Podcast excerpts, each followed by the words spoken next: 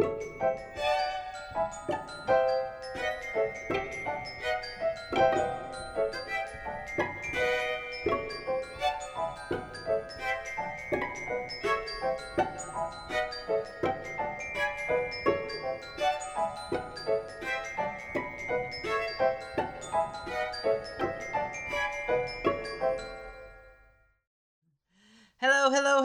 up? Welcome to the One Inch Barrier. I am your host, Juan Carlos Ojano. So I hope you're all staying safe and staying healthy and staying at home. So, a quick reminder that the Patreon page is up and running. The first bonus episode of the season is already up. We're doing a retrospective on the 2019 International Feature Film nominees. We already started with Pain and Glory. Uh, be sure to check our next episodes. So for this episode, we are going to talk about the film that won Best Foreign Language Film at the 60th Academy Awards. That film is Babette's Feast, or in its original language, Babette's Gæstebud, written and directed by Gabriel Axel. So this was Denmark's first win and fourth nomination. So this film is about twin sisters Martine and Philippa, both spinsters who are daughters of a pastor who has since passed, and they deliver ra- food ration to the elderly of their town on a regular basis, and they also lead the uh, congregational meetings of the church that their father has established. One night, this Parisian woman named Babette arrives and asks that they let her stay in their home. So after acquiescing to her request, the the sisters let Babette become their cook. And then, in celebration of their father's 100th anniversary, the sisters plan on having a simple meal to celebrate that. However, Babette volunteers to take charge of the preparations to the dinner after she wins 10,000 francs in a lottery. That's a quick summary of Babette's Feast. So, our guest for today is from the Philippines. You have heard her in the 2010 episode where we discussed the In a Better World. She's a poetess, a cinematographer, and a fellow UP Film Institute alumnus. I'm so happy to have her back on the show. Please welcome Jhayle Meer. Hey, what's up? Hello. Are we good? How are you doing? Good. How are you? I'm half asleep. Parang di nagkamusta. Yeah, so I'm so happy to have you back because uh the first time I had you it was in the first season. And you know, it's almost a year because we I think we recorded on June and now half a half a year has passed. I'm happy so happy to have you back on this episode. So, yeah. Happy to have you back. Happy to be here. Happy to serve. so, Happy Ah. to serve. yeah. So, can you tell our listeners where can they find you on the internet? right now, I have no. Uh, I I discontinued my blog, which I I I asked your listeners to follow last time, so I discontinued it. So you can find me at meermodepon. So I'm I'm tweeting my random thoughts there. There you go. And um yes. Hope they can find you there. So, Babette's Feast. Um this is your first time watching it, right? Hmm, first time. Mm-hmm. So I don't know if we had a friend in college who liked Babette's Feast or maybe it was a different kind of film. Uh, but first impressions, this is also my first time. What do you think of Babette's Feast? My experience watching it was that I was I was smiling towards the end and I I kept smiling up until the film finished. So that was my experience of it. In other words, it made me feel mm, joyful watching it or it, it was very it's a very pleasurable film to watch. And my overall impression would be that I like it. I appreciated it, the sentiments, the kasi parang I, thought that it also came with age na parang at this age I'm I'm 26, I'm still young. We're still young naman. Pero we kind of look at things more differently than we do we did in the in the past. So I kind of relate to the sentiments about uh, parang living a simple life or choosing spirituality over like material gains or material achievements. So I think I'm already at that age wh- where I can, when I can relate to that kind of sentiment. So I like it super as in, parang I would consider it a favorite na Yeah, settling down, char. um, Um, this is one of those rare films in this uh podcast where you know um i think with the winners that we have talked about um this past seasons i really like take i really take notes a lot of times because either the subject matter is really heavy or has historical context or says something huge about um, society or it's already too problematic that i just have to point out certain things. This is one of those rare times when I really had um did not take notes a lot of times during the film just because I think it is simple. And it's not it's Yeah. not yeah it's not uh it's not anything against the film. It is simple and it is it doesn't have a lot of huge conflict in it. Actually the biggest conflict is more of a a religious conflict within the people in the story and yet it is also handled in a very quiet way. I really what stuck with me is that the film is very low key it is quiet you feel good. Like you said um a lot of there's just lightness in it you know? Um i feel this undercurrent of positivity when watching it. And when you we talk about films like a film being oh it's light it may it may be mistaken to be like oh it's a lesser film because it's light. No, no it's really hard to pull off something that's light and also meaningful because that tone of a film can make a film prone to be taken for granted. And i don't think the film is taking its topics for granted um it doesn't push the feel good tone too hard. It just lets the characters be let the story be. And there's this confidence in the quietness that that trust in that all right we don't have big conflicts. We don't have huge dramatic moments. We don't um the characters are very uh, not passive very quiet. So they don't e- every small conflict is resolved within the same scene with a meeting. But usually when we talk about film when when in terms of writing because we're both writing scripts oh conflict conflict conflict you should put this conflict here conflict there to make the story more engaging push the narrative forward. This one the way it uses conflict is very delicate. So and it mm. i don't know i i love how it trusts its characters in that even in the smallest of conversations even when there's no huge conflict we are engaged in this story I want to react to a number of things you mentioned. So first is that you did not feel the need to take notes.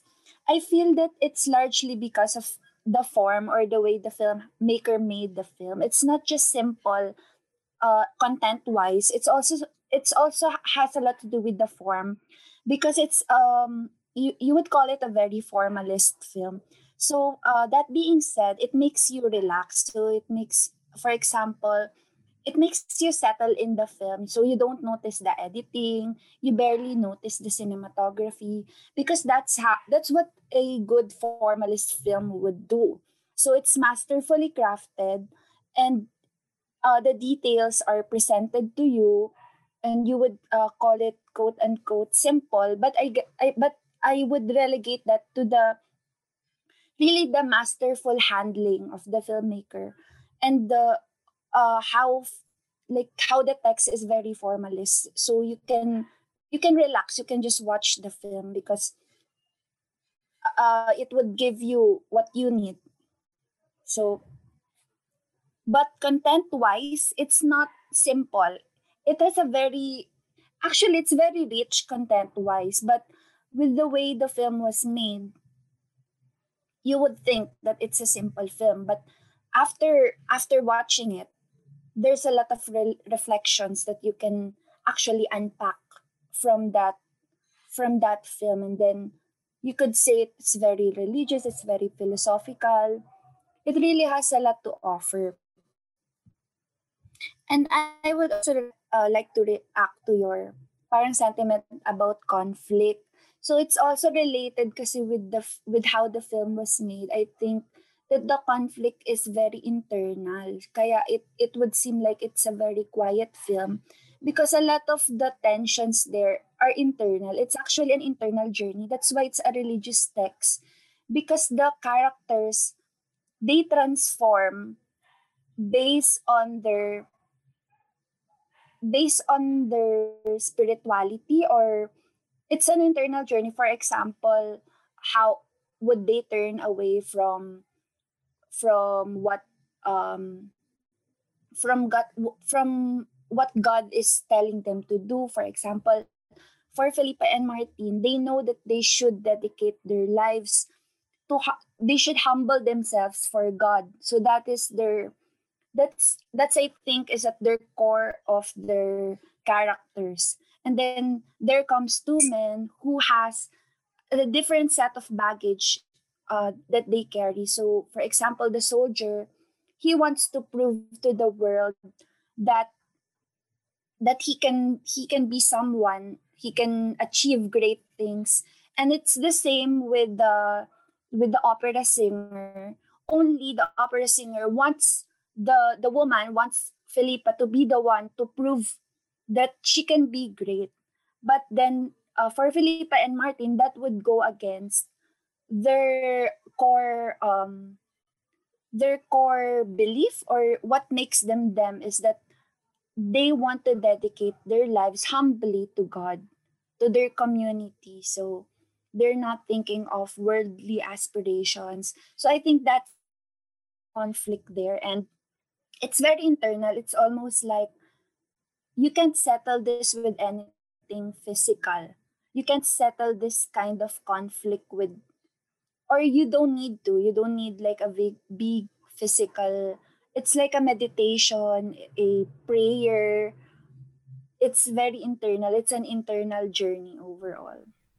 Yeah, and just to, um, to add to that, uh, what really struck me also in the film is that, um, you know, it, it, it is you feel good watching it, but I think usually when one thinks of a feel good film, um, I on a formalist reading, I was expecting a lot for a score, because I think a lot of feel good films, they have music or a score that does the heavy lifting to manipulate you to make you feel good. With this one, you feel good because of the nature of the story and of the characters. And I'd like to just um uh to say something about it being simple is that I feel like the film has this parable like quality where the mm. going back to religious uh, readings is that parables are simple. You know, you read a story that's you, you read a story, there's a morale, you understand it, but at the same time, you can also unpack it in many ways and go through symbolisms and all the readings and everything means something. But when you read a parable like for example when you read about the parable of the prodigal son or the prodigal um parable many parable stories in the bible read it it's short you understand it. But then it also holds up if you scrutinize it and you get more when you actually scrutinize it. So that's where um I think it being simple actually makes sense. You know, I'm not I'm not trying to say that the film doesn't have a lot of layers. It's just that I was just reminded of that parable like quality of the storytelling, which makes sense in its entirety since I do think that the film is consciously religious um, the text is consciously religious. I mean, it doesn't. I mean, it doesn't. Um, it doesn't try to. Uh, I don't know what is it, how to frame phrase this is that the film is not really in reverence of the of the institution but i think it's a more experiential take on faith because you get about you get films about religion and religiosity and they're mostly about them manifesting their faith or like them um you know very obvious manifestations of faith. I think this one it shows you faith in action really. So um there is richness in that. And i don't know i love how it tackles faith because it's not in your face but it's clearly about faith I love that we're trying to decipher why we are feeling good about the film. And then you mentioned that it's it's sort of accepting of institutional mm, it's parang it's accepting of institutional views so it's it's outwardly a religious text so in that way maybe i can deduce that we feel good because it offers us a way of life the way religion would offer us a way of life. So it offers us a, a frame or a myth to view our life. So in that sense it's kind of a little bit escapist because it's a myth. It it's like it's like telling us that as long as you dedicate your life to God even if you do not achieve anything even if you remain poor and then the other people remain rich you still win. It's a myth it's it's offering us a myth. It's it's offering us a, re- a religion on its own through the film. But but what makes me backtracks and then also consider this like consider appreciating the film more than just critiquing it as a myth. I i said it i said it a while ago maybe it comes with age that we're yes. that we're mm, diba? that's one thing but also maybe that's why we're backtracking is because of the way it also handled and presented class or class um, class or power struggle so it actually presented class and power struggle in the film, but it subverted the presentation or it didn't politicize it enough. But I don't know. Uh, what I'm trying to say is why do why do we feel accepting of this, considering that we would normally feel bothered by by the lack of politicization, but with this film, it's like parang it's a different frame eh. Parang it's offering a different lens. That's why maybe everything within the film works. Parang gano'n. Parang I'm not sure if if we should if if it would work if for example we have a Marxist lens or we have a different lens to to view life. So it's actually one myth uh one myth or one lens you can view life from and and if it makes you if it brings you joy if it makes you like happy i don't know maybe maybe there's something about mm, the film and then you also mentioned that uh, pope francis eh, is a fan of this film Yeah. so mentioned it before we started recording Mhm.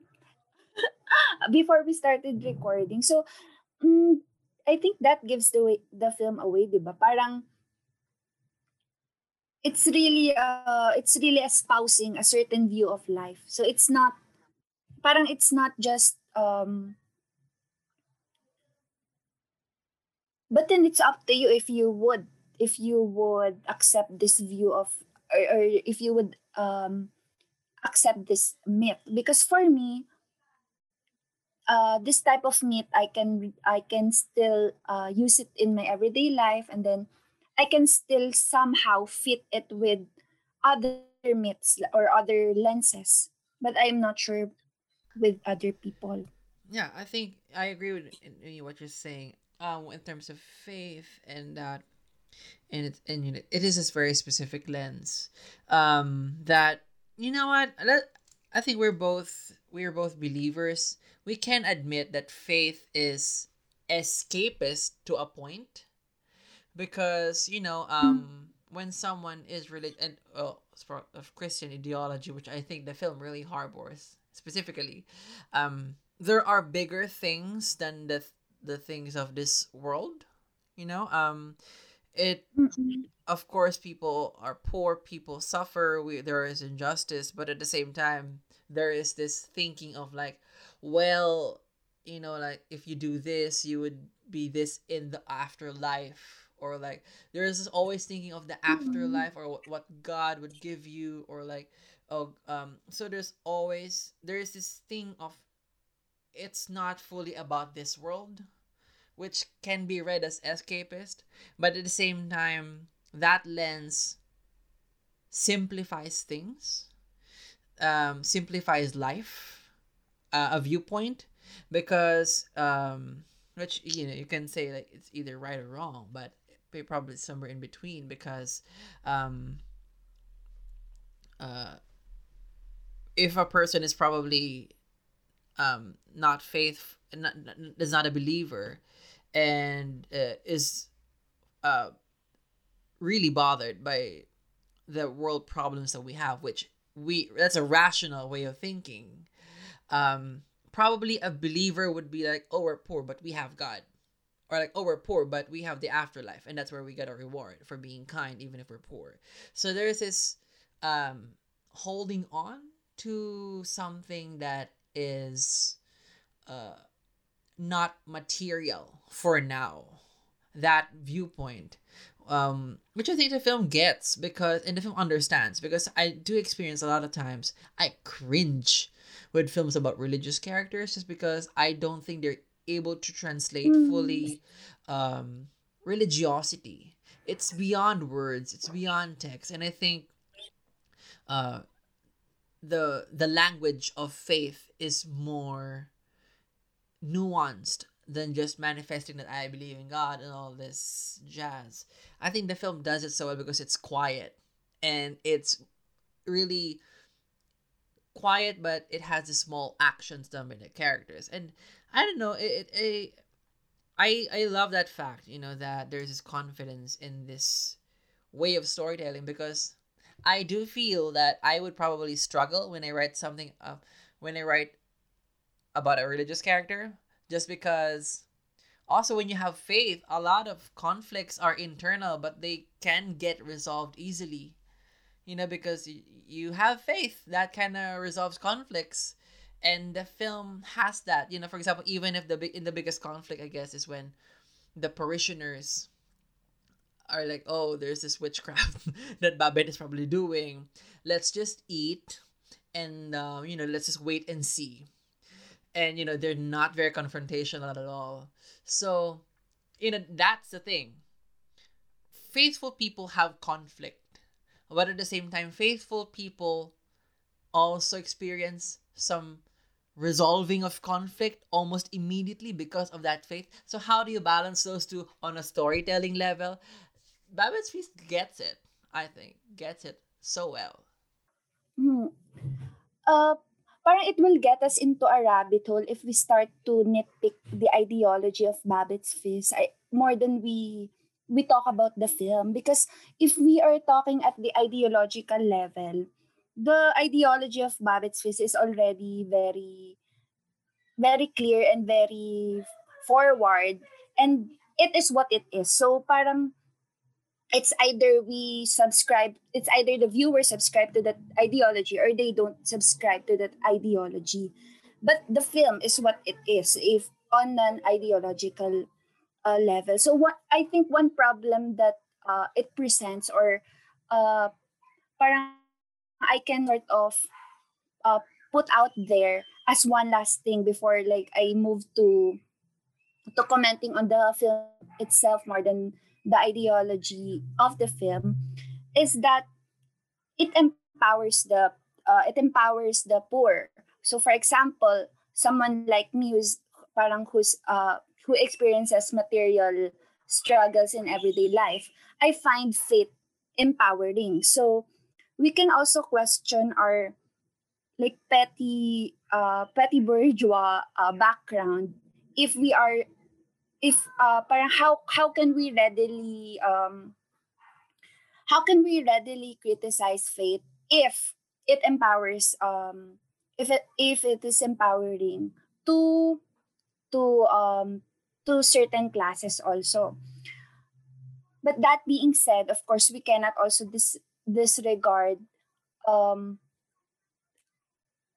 the the problems that re- uh, religion itself poses to to like to the to the whole world itself or how the world is organized. But as i've said it will get us into a rabbit hole if if we only focus on the ideology of the of the film more than um the literariness or the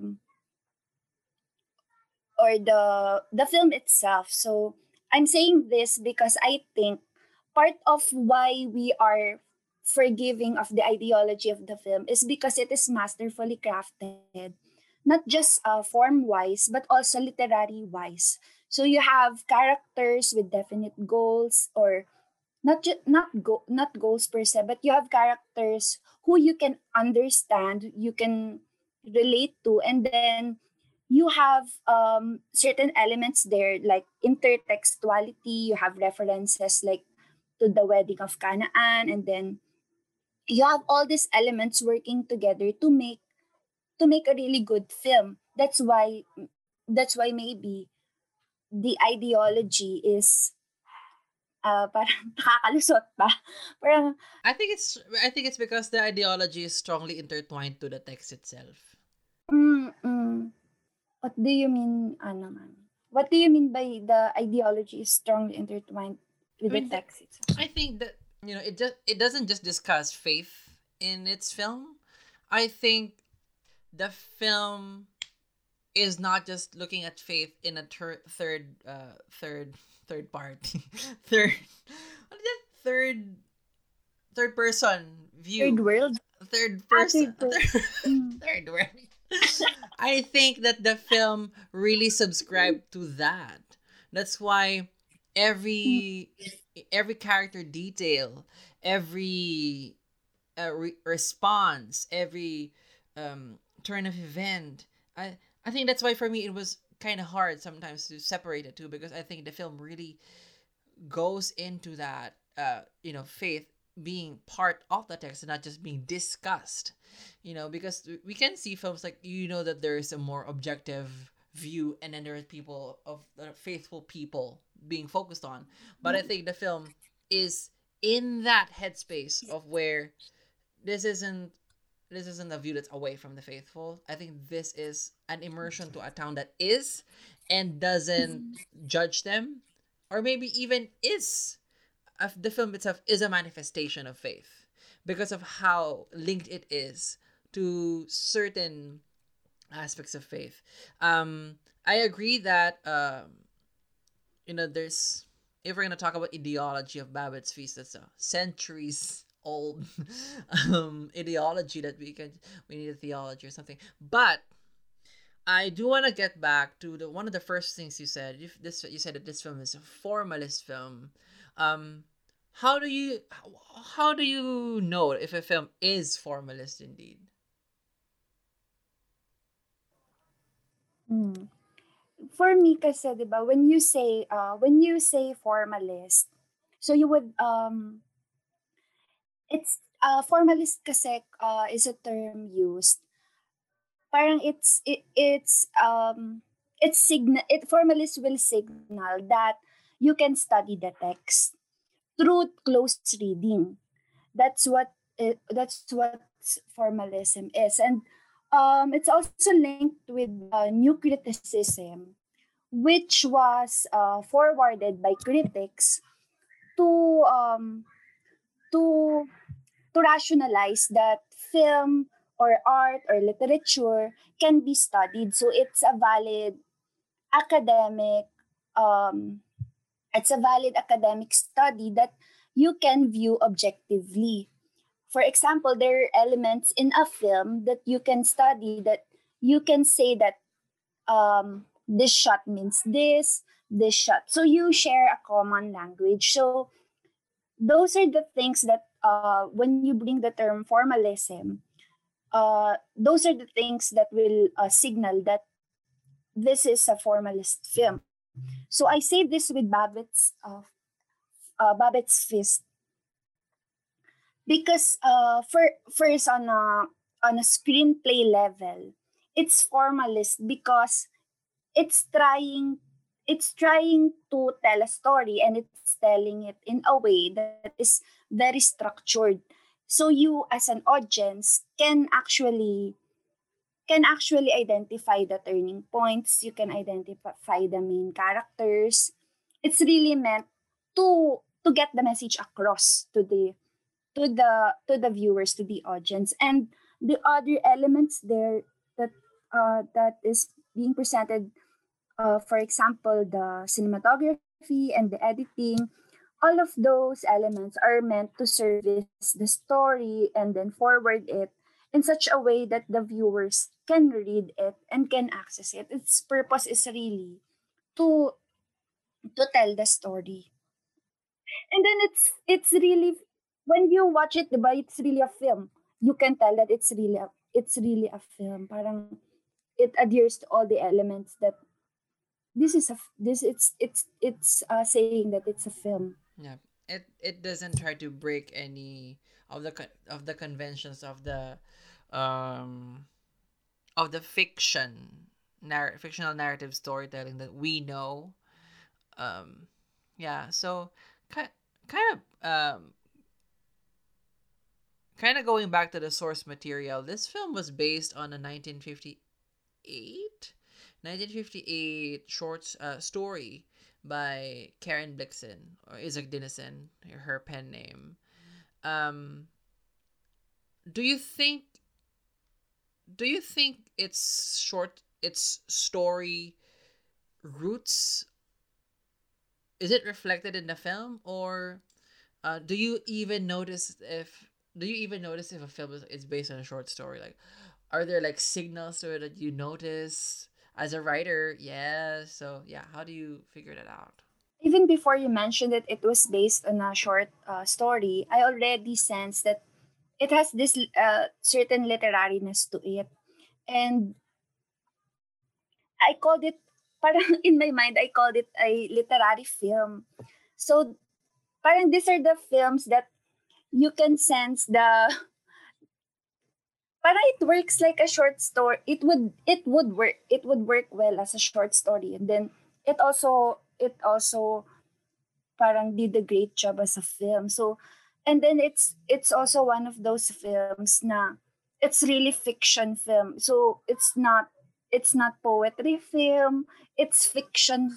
Eh, uh, it's it's fiction, even with the way that it's trying to tell its message through fiction, through the characters, through what happens to the characters, through the through what is um, physicalized on the stage. So what is physicalized is the the fist itself.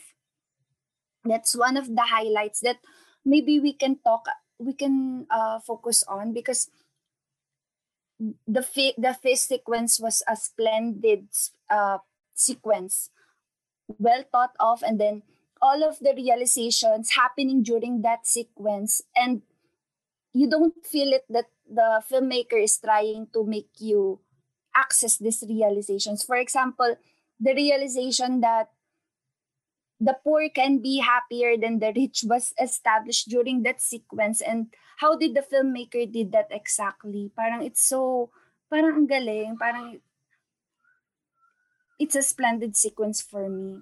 Yeah that dinner sequence, um, there is this. I think the f- the film does it does a good job of slowly escalating things even before that sequence. Um, I don't know what you feel about its um, time jump to the past with the twins when they were younger, but once Babette comes in, you know it, it's set up as a disruption as a disruption of the status quo and it, it almost feels like inevitable that it would go here so you feel this escalation this build up to this moment and i love that in that moment where i think that is the feast you know that's babette's feast It's the highlight of the film. It's an extended sequence. It lasts for, I don't know, 20 minutes, 20, 30 minutes. It pieces things very quietly. You get, you, you almost feel like this reaction reaction of this person plus Babette cooking Babette cooking plus another dialogue thrown. It's it's almost like the way they were taught us in editing that A plus B equals C. And I love that it's quietly little by little pieces information about Babette, about the town, about the characters and their reaction to it, how each of the person each the person in the table has their own journey and it's almost as if it's almost as if um Babette is the only one who's steady, but at the same time, um, she's the one being unpacked in the moment. Um, so we just see her cooking. You know, she she just and there's this person. I think is it a driver in who is in the also in the kitchen that she gives food to like mm-hmm. wine. So she's just Babette herself is almost like almost enigmatic, and then she's being revealed by the food and by the people's reaction to the food. And I just I for me it was like this is so quiet but you know this is exciting because a lot of character movements um internally and then you see how they react and of course who can deny um the gorgeous food um food styling food styling but yeah it, it is it is a um it is a wonderful moment of the film. Probably its highlight. The whole film is actually building up to that to that moment. So you have for the whole film you have anticipation. You keep waiting. What is this film about? And then you get to the to the Babette's feast, and then you have this realization. Aha, this is what the film is about. And maybe the reason why parang parang it brings out a smile is because you actually waited for that moment and it gets you worried that the it's something's bad's going to happen or whatever but then when you get to what the film is about it's actually very parang you get a you almost get a sigh of relief na parang ah okay this is what the film is about. So there's there's no tragedy there's no um uh parang witch hunt that will happen. It's just this feast and the food and the happiness that it brings to the to the to the people who are consuming the food the artistry of making a, a food and then that final uh final sequence when Babette turns to Philippa and says an artist is never poor so you have all these things going on I have no word it make except that it will make you smile. yeah. all of those. Yeah, and also the film um the film I forgot my train of thought, but I was going somewhere. Um just a sec. Oh yeah. It is a really good good build up, but at the same time I think it subverts expectations because usually when you build up to something, it's an explosion and this one, it's more of an observation. You observe everything that's happening, you piece it together, and then by the end, like the film still gives gives you this moment of um understanding a little bit of Babette and the whole thing. I mean, she remains to be an enigma until the end, but at least um it's almost this like I said, it's almost structured like a parable in a sense that you have the morale, the moral by the end, but it's beautiful because it's not delivered as like the normal moral in a story where like oh our lesson for today is blah blah blah. I think this is just more an organic character building and uh, with Babette, uh, every word kind of means has some weight, and by the end, it is a, a, a wonderful payoff to everything that has happened before. Everything makes sense. And it's not a huge twist, but it's more of something that kind of brings the thesis of the film about faith in a in a complete wrap up. bye bye. I'm reminded of the the scene that the filmmaker uh, puts there when when Babette casually mentioned that she has a friend who's uh, parang who's uh, paying for her lottery ticket to be renewed uh, every year. So, parang I identified that scene the parang it's going to be important later on. So it ex- it it kind of excited me.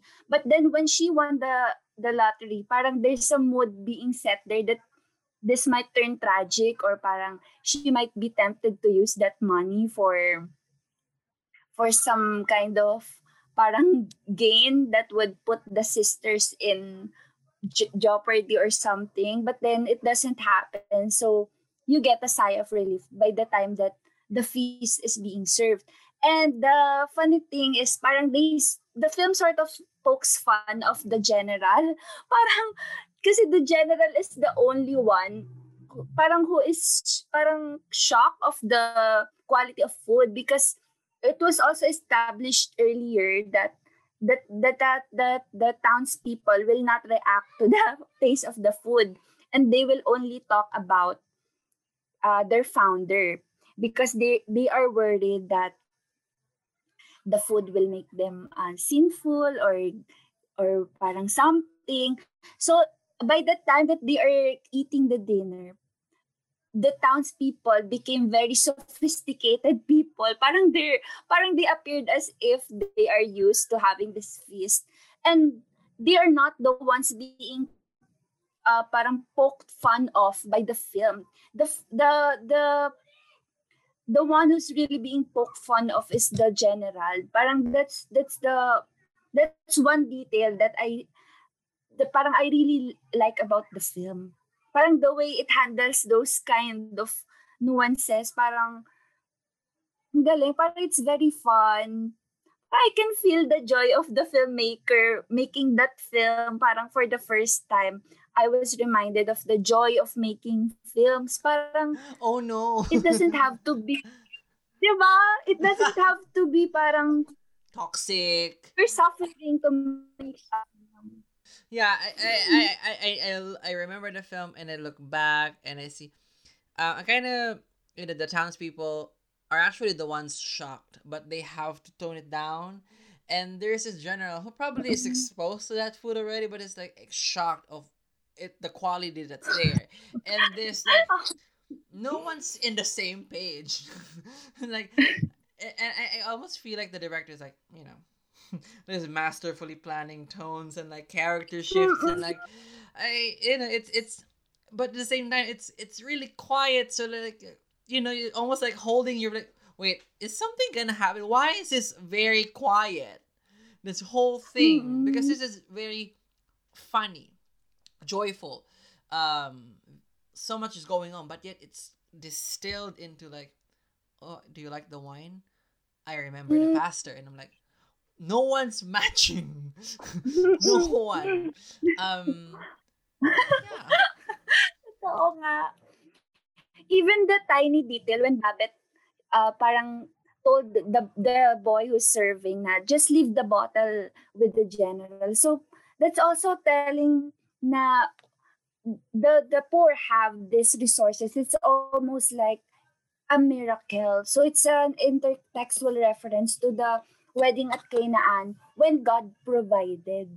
It was really God who provided them the the atmosphere and then the the overflowing wine and the uh, to to uh, commemorate their founder. So parang ganda talaga. You know what? I, I missed that the wedding at Canaan reference, so I kind of hate myself for that. uh, um, but going with that, um because the film is admittedly um religious text you know in the truest sense of the word it's not just depicting a religious figure but it's about people and their faith Did you also see Babette as kind of a messianic Jesus Christ figure? Because Babette is almost like this um she was sent um very selfless offered her uh, offered her work her life's work. Um you know she got some money she spent it all and you know she and she says she never runs out. I will work without pay. She provides food. There is this and we don't really get to know much about her aside from the fact that um her family was killed in paris so there's almost this sacrificial nature to her character when the, when i was watching it this really reminds me of um, a jesus christ like character did you also feel the same way? There's that, mm, there's that aspect that uh, parang Babette was set as a messiah, but at the same time, I think that Babette is still a very human character. Parang she's more close to human than being God to me, to uh, at least for the way I viewed it. Because I think one of the central questions to um, or challenges to religion is when people ask why do bad things happen if god is true so that's that's one of the central problems of religion as an institution and i think the film responded to that because the, the film's answer is even if bad things happen for example um babette's family was killed even if bad things happen uh it's because god has a plan and God, god's plan was as simple as serving the feast for the townspeople, for the poor. So it's it's sort of it, it's like saying that the war happened, all the all of those bad things happened for this small town to have that to have that one night to be saved. Mm-hmm. Parang it's it's uh it's also it's also an an ideological response, I think. So uh going back to to uh to the character of Babette, I don't think that she was put there as a messiah but more of a another human character who will fit perfectly in God's plan. Parang ganun.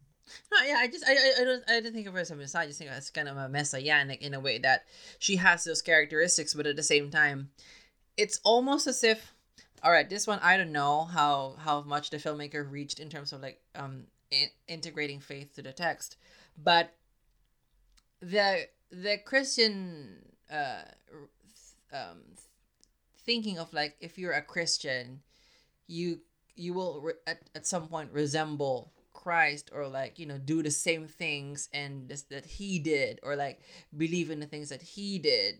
So this kind of replication of like when someone is a believer, you are becoming you're being formed or modeled after the Christ.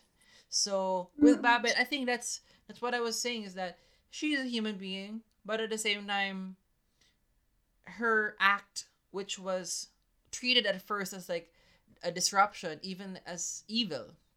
You know, uh, with Jesus mm-hmm. Christ, um, in terms of the biblical text, she he was treated as some sort of evil at the time in the Jewish times, in if we're basing it on the biblical text. So, but the film is not proclaiming that she is like that. It's just saying that, you know, she follows certain footsteps, which I think mm is a true manifestation of the faith that Babette has, even if it meant unconventional, disruption of the norm, of the usual practice of faith. That's why I really loved her because, you know, there's so much to unpack to that character. We really don't know much about her, but we know enough to understand that um, we might never fully know her, but what we know is a person of true faith, of true kindness, of true goodness, and her language of love is um, what she's good at, just cooking. And that is, like I said, the film ends with a note about artists not running out, uh, not being poor. I mean, you know what financially speaking we do but at the same time artists has so much to offer in terms of hmm. um, what's inside, even if they lack outside. We would know. parang uh, parang taking off from what you you were just saying. I remember one shot in the film when Babette was first revealed. Parang it's the shot is sort of implying that Babette can be like uh, parang sinister character with the way she was shot because it was a pan to to Babette and then you have a contrast to to the two Puritan sisters and you, you your first thought would be maybe maybe Babette is a sinister in, is a sinister character but then in the end she turns out to be one of the faithfuls. So for me that's really that's another interesting uh, thing that the film does. And then another thing is that um it makes you participate in in being patient. So you have to in the same way that the characters had to be patient to to to uh to see God God's plan in the end. Parang you also have to be patient to to get to the ending of the film. Ayun lang. yeah, and, and also going to the, no going to going with that. I love that the most of the film is um kind of going with cinematography. Most of the film has soft lighting, um, or you know, not really a lot of contrasts. And then the first time we see Babette is in dark night and in dark um hood. So there is this setting up to be someone that would be different from the rest of the town. And um I I think the film also kind of sets up you know um I think it's been a long-standing thing and criticism actually of believers is that a lot of believers when they see someone different, they think of them immediately as evil and that condemnation. Mm-hmm. And that kind of shows the superficial faith of someone when someone just sees someone um when a faithful sees someone um not following not strictly following the the, the norm of the, the cons- customs the first instinct is say that's evil and that the film also kind of unpacks that hypocrisy of the faithful that's why I even like it more. Is because it's also conscious of that. It's not just fully um showing the faith and faithful on positive note. It also shows some of its um rougher edges and how can actually it be reconciled if we just reach out if we just let them do their thing if we just don't judge immediately? You know just let them sit for a while and let them do their work because i think faithful people can get very judgmental and they don't give the space for people to, sh- to show who they really are. Faithful people because they are a lot of faithful people are so very adherent to the text they are also expecting conformity to everyone and i think babette's feast explores how non-conformity doesn't even doesn't always mean evil. It just has to you just have to wait and see. And like I said, patience. The film is patient, but it's never boring. It it takes its time. It's slow. You know, you see moments that you know she just bought something at the store, like a slice of bacon. That's the scene.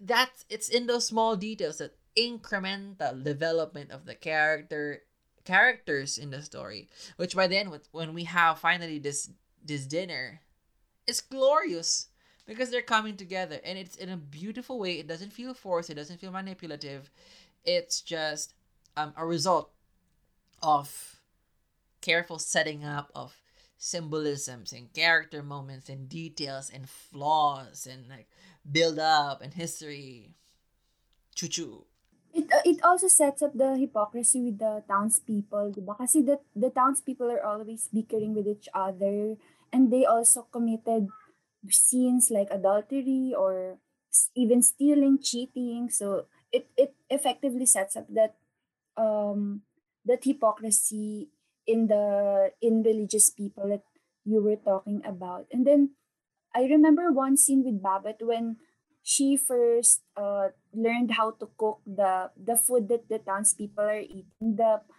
the one wh- where they cook the fish and then it turns into a parang brown, parang champurad. Parang it's 'Di ba? Parang and then who would who would have thought it by the end she would be a splendid cook or she would be parang a professional ano cook, 'di ba? So those kind of details really really made the film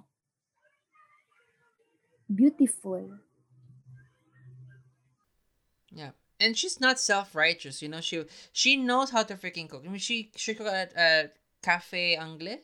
Okay, what was the name of the place? Cafe Parang a, a Anglais top uh, is in restaurant in Paris. France, parang mm Yeah.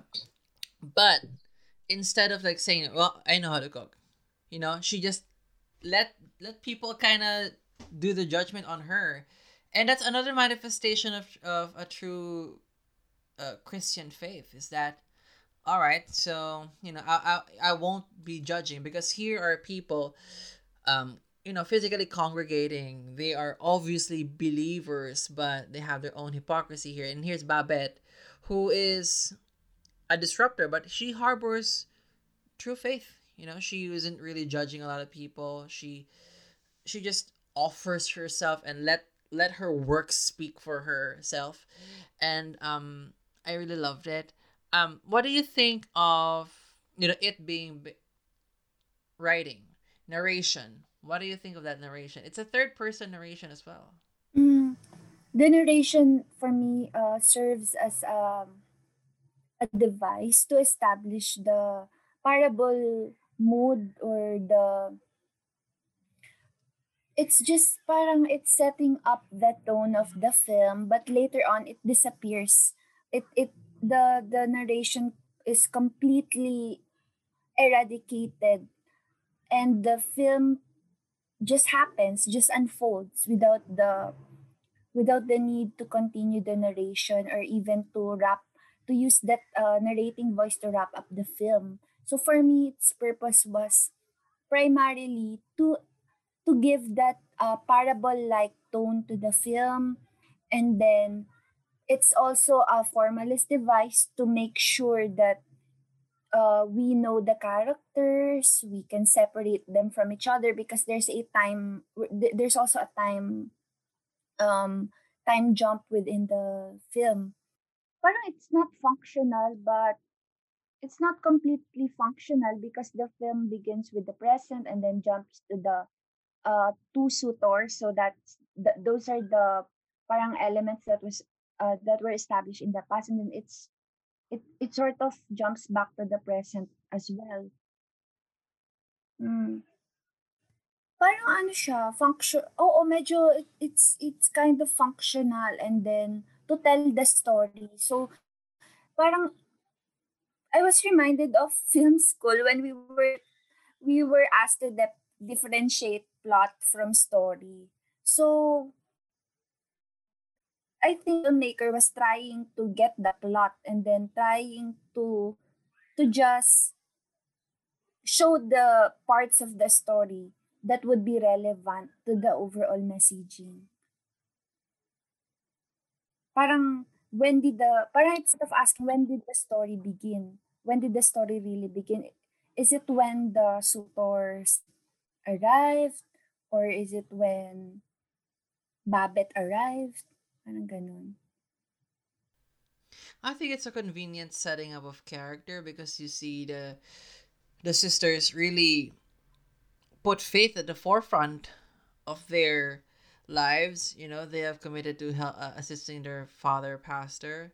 They have deprived themselves or like abstained themselves from having romantic attachments, and you know they they grew old as spinsters and they're still delivering food to people and finding maybe love in that and they're still holding on to the parish that their pastor father has established. So maybe it is functional in setting up the faith of the sisters. I'm actually kind of surprised that the, we really follow the sisters not necessarily babette. In this film uh we because babette we see them we see babette come in to their lives and uh once in a while we see her alone but we really experience the film and the trepidations of the characters through the sisters' characters. I mean, when Babette brings the food, we go with we what we follow next is the fear that these sisters had, and it is their conversations with conversations with one another.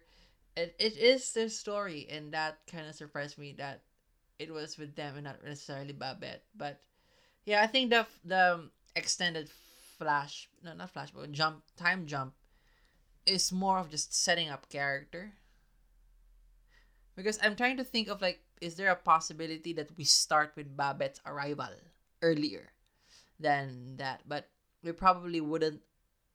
I don't know if we would understand the sisters' faithfulness as much if we didn't see them immediately deprive themselves of like um uh earthly pleasures like in a romance and you know and then their their attitude towards food like good food is sinful that their practice of faith is like depriving themselves of what's good in this life you know that kind of upbringing how how long standing it is because it was as is when they were still young and they're still holding on to that that's why it, it because of such um, a, a long standing norm babette would really feel like a disruption. I also agree that the the two sisters are are like the central characters in the film, not necessarily Babette, although Babette was also central in the unfolding of events, but the you are correct when you, when you said that it it's the it's really the point of view of the sisters that we follow, especially uh, towards the end, the point of view of uh, Martin in response to the soldiers' arrival. Because the soldier, what's also funny is because it's it's a very relatable scene, diba? When you when you're trying to impress your ex. it i don't know wow ayun. Ano pa ba? i don't try to impress the ex You're, you're not trying to impress exes or anyway. i'm trying to impress the people who ghosted me Wow. Will this wow oh, ateneo represent char. One of the one of the scenes that kind of pop out in the film is that you know when I think I don't know who was the one who had the nightmare, but they uh, someone had the one of the sisters had the nightmare where they were just like witchcraft of Babette. It's just really hilarious because that's like it's a visual manifestation of the religious fear of the other. You just think of the worst, and um and also um, the arrival of the lottery, the ticket for the 10,000 francs is very low key. It's, it's very subtle. I love when the film's kind of tones down. I think the whole film is kind of toned down. Even the arrival of the goods is just this, you know, there's one of the more exciting moments in the film because it's one of the more unpredictable ones, but it's still in keeping with it, with the film's tone of restraining itself from big, big emotions. Um, I do want to highlight that it being a religious text, I love that it's about women and their faith. I think a lot of religious text is about men professing their faith. I mean, you get you get something like uh, probably uh, Joan of Arc, or you know stories of people um in the convent like nuns, but um rarely do I think we see stories of common people, common women, uh, who and about their faith. And what do you think of that angle of the three central characters of this film are three women? And the men are kind of sidelined. You know, they're just like uh, either former lover or like whatever men. I love that the film poked fun of the main characters. For example, the soldier whose uh, parang whose ambition is to to become someone and then to marry into a prominent family. And then you also have the opera singer who was who was almost presented as silly for wanting to Yeah, set up for failure. for wanting to take Philippa away and then even the father was um the father of uh, Philippa and Martin was set up to be kind of selfish for wanting to keep Philippa and Martin uh, around him as arms. So he mentioned that Philippa and Martin were like his left and right arm. So he rejected suit, uh, suitors that would have uh, made um, at least uh, we don't we don't know, but um, would have uh, changed the course of events for Philippa and Martin. So I really appreciated um, that angle where um, but at the same time I think it functions as a double-edged sword also when we confine women to to um to perfect Puritan um to that perfect uh, Puritan image. Parang it's a double-edged sword for um uh for women kasi uh for example it's it the film is like saying that this is an example of a good woman this is an example of how how you should um live your life as a woman so reject ambition let the men handle ambition let the men be the the popular singers and the popular cooks and just stay back for your faith. Parang it's sort of also espousing that idea. And I think here is when the we were this will hark I think it's inevitable that we harken back to the ideology of the film. Here is when um we get to see how how masterfully the filmmaker hid the ideology. So you you just at first viewing you just accept what you just accept what um ideology the film gives you because it makes you feel good. For example, if if you're a woman who's who's been living in the house, who has no life except for serving God, and then you get to hear um, you get to hear Babette saying that an artist is never poor, or you get to be validated for being a good woman, and then you'll feel you'll really feel good about the film. But it has its problems when you try to uh, match it with reality. Parang ganun. On one hand, it's fascinating to see that the women here, especially like Babette and Philippa and Martine, I think like are even are even better at their faith than the men around them. um, because the the men around them like, I want my daughters, I want you for be my wife, I want you to be a romantic partner. They, and they are like, no, I have faith. But at the same time, they're even being more selfless. You see Felipe and Martin doing these things, feeding the elderly and the poor of the town. You see Babette feeding the people using 10,000 francs. But at the same time, it would be. Uh, it's hard to. And I don't know if the film was even conscious about it. Faith most faiths, especially Christian faith, tend to put women in boxes. And faith, mostly, if not all the times, is very patriarchal. Mm. So women are expected to be more selfless, you know, serve the father, serve the husband, serve the. And they have to be uh, pure and you have to dress up in a certain way there is the gender expectation even in um, faith that pro- probably has more gender expectations to women than men. Um, in terms of how they dress how they cook how they should not be that different how they should be uh, meek and quiet and just follow the man in the house.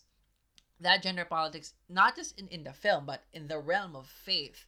I think that's one of the things that i feel that the,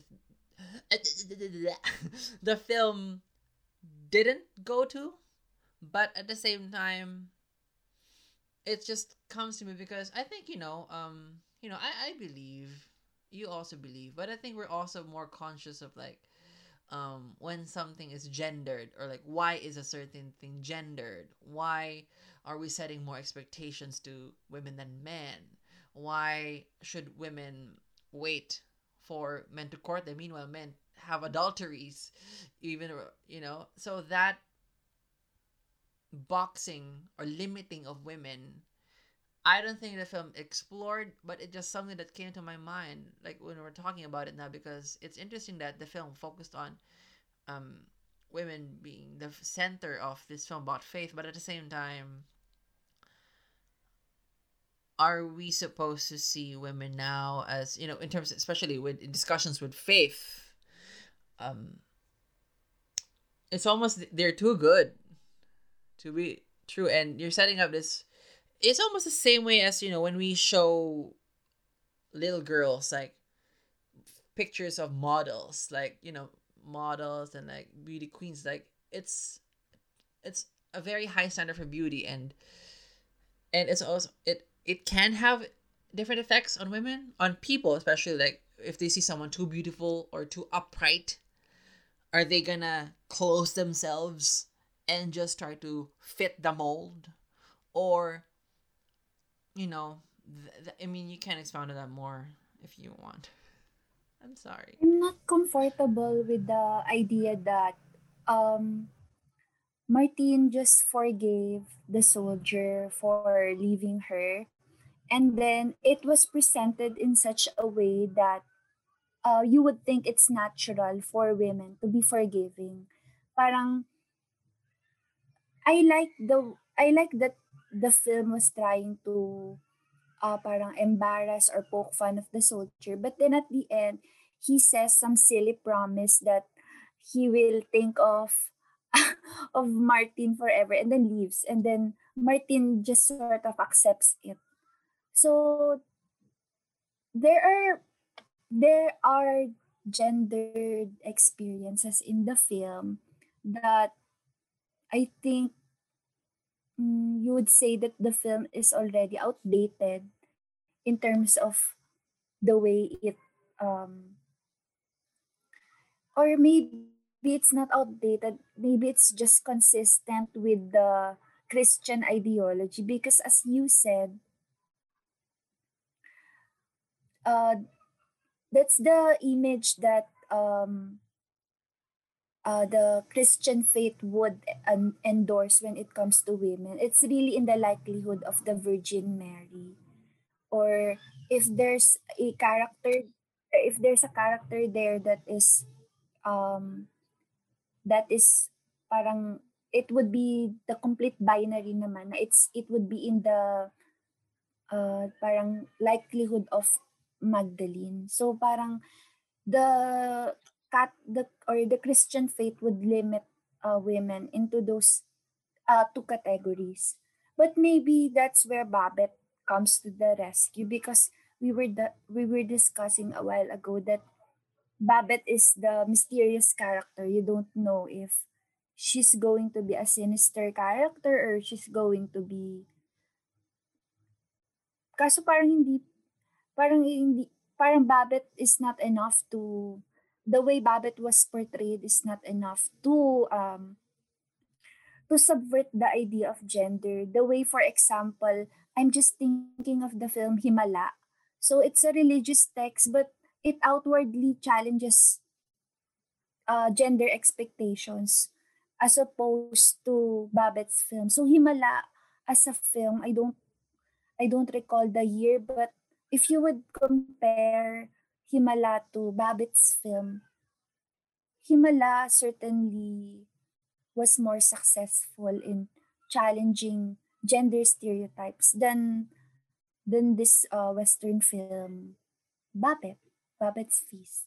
Yeah, and that's the thing. I don't think Babette's Feast was even intending to challenge it. Mm-hmm. Um, you know, because it's just a manifest in a manifestation of, yeah, a manifestation of a story about faith, basically. Um,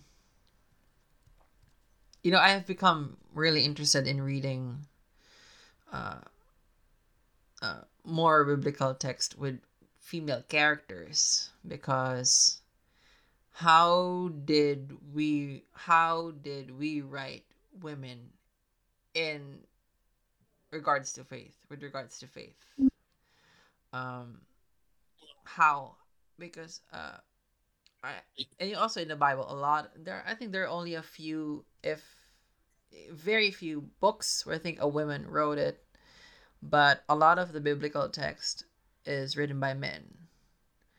Um and they write about female characters.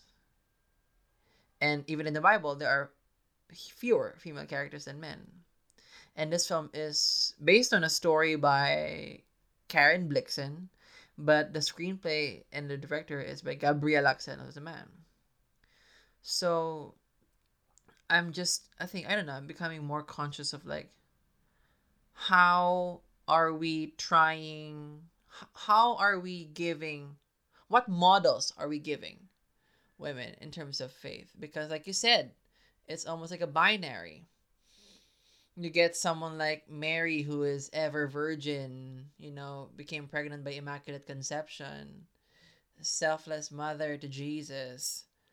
And then you have someone and on the other end is Magdalene who is um you know when seven demons went out of her and she was a, a sinful person before you know she changed. I think that's something that a lot of faithful can tend to forget. Magdalene changed okay? She's not this sinner forever. I just it, it's unfair for her. Um, but at the same time and you also see um, people like priscilla and i don't know and aquila i don't know um, the the christian believers who uh, were ready to be decapitated to save Paul and the times of, of Paul's um, evangelization. Um, and you know, and even Magdalene became one of the true believers. So I don't know. It's just like it feels confining. But at the same time, the thing I like about Babette is, for example, with, with um, Jesus Christ when when he came in to the um, Jewish Jew to the Jewish society then you know, Jesus Christ is Jesus Christ. He is who he is. He is an epitome of goodness, but at the same time, in the context of the status quo at the time, he was a disruptor. You know, he wasn't afraid to call out like authorities, disrupt things in the temple. Um, he was a disruptor. So that's why I think Babette kind of comes in because he is a disruptor. He's more complex. He doesn't fit in necessarily the female mold of a believer which Martina and Felipe, I think they do. They do fit in the mold of the female believer, female faithful quite well. So I don't know. That's something that just sticks out to me more recently in my life. You know, becoming more conscious, and you know, even if we believe in things, and sometimes we have our own, you know, conflicts and uh, uh, we have our own contradictions. You know, I mean, I mean that's one of the things that is the most um, kind of criticisms of the Christian faith or any kind of faith in that matter, you know, the religious faith is that um, people tend to think it's outdated or that it puts people in boxes, which, um, and how do you resolve it as someone who kind of agrees to it but at the same time believes in it? So you know, it's it's a it's a contradiction, and it, we kind of try to resolve it in our own ways. But I don't know. I think Babette's feast was just comfortably in there and nudging those conversations, which is not a demerit, but it's a fascinating conversation since rarely do we see films about faith with women at the center. I think, or just maybe if I'm missing out, send me a list of films. I mean, I just remember very few, and you know, we have here Babette's Feast, and it's rare to talk about like films in the Oscar conversation about faith it's very rare. Um, is there anything else you'd like to? Uh, oh, I do want to highlight the three actresses: Stéphane Audran as Babette, Bodil Kjer as Philippa, and Birgit Federspiel as Martine. I think they're all three very strong performers, and I also love the rest of the town. A lot of those are actors um, going back to the silent era, and just like each character has something on going on for them. They're not none of the actors are blank slates. I just I love this cast and um great acting. Is there anything else you'd like to add? The word that you used was uh, contradiction. So I think as long as we're reminded uh, of that, we can uh, we can actively reconcile or even rewrite our faith as long as we're conscious of um, of how it is um, damaging or freeing to us, we can actively choose which parts of our faith we can retain and then which parts we can maybe rewrite, because that also gives women some sort of agency. Yeah, and um I, in some ways that makes you a better believer in that when you start to ask questions and not just accept everything as is, you know, when you when you're more conscious like for example, um you know, you'll have you'll have uh, people who like for example, in in my case, you know, I'm not straight, but I know the Bible is very uh, heteronormative. Mm-mm. How do you reconcile that? And you know, it's always a, an everything, an everyday, not just everyday, but it's a it's a constant um, conversation within oneself and in myself. Like, how do you deal with that? I mean, what's you know it's it's more complex but at the same time it makes you more conscious instead of people just you know oh i was born here you know i was born a christian and like i don't know whatever. But when you start to have those conversations even within yourself like oh well i'm i am a feminist but at the same time when i read the bible there are some certain things that are probably not the most feminist things in the larger scheme of things. How do we reconcile that you know? And also like um uh, queer people who all who believe in the Christian faith? Like, how do you reconcile what you read and what you live in your life? It's it's a uh, it's it's what life it's what life is. You know, it's it's complex. It's not it's not oh you do good everything goody goody. It's all complex. Oh, jeg har ikke en penge. En penge? Jo, men det er 10.000 frank.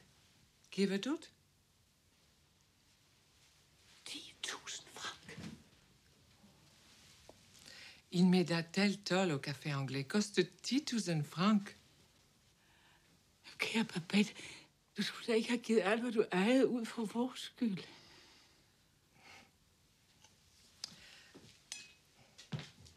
Det var ikke alene for deres skyld. Så bliver du altså fattig nu hele dit liv. En kunstner er aldrig fattig.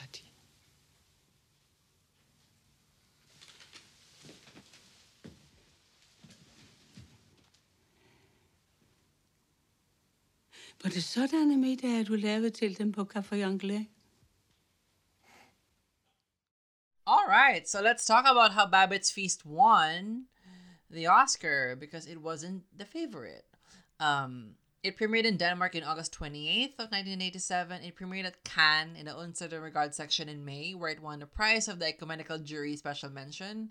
It landed in Toronto International Film Festival on September 18, my birthday. Woo! Mm-hmm. and New York Film Festival October 1. It screened in American cinemas in March 4, 1988. Again, this was Denmark's first win and fourth nomination. So it was nominated for the Golden Globe in 1988. It won the BAFTA in 1988, where it was also nominated for Best Film, Best Director, Best Actress, Best Adapted Screenplay, and Best Cinematography. Um, it also won in Kansas for foreign language film.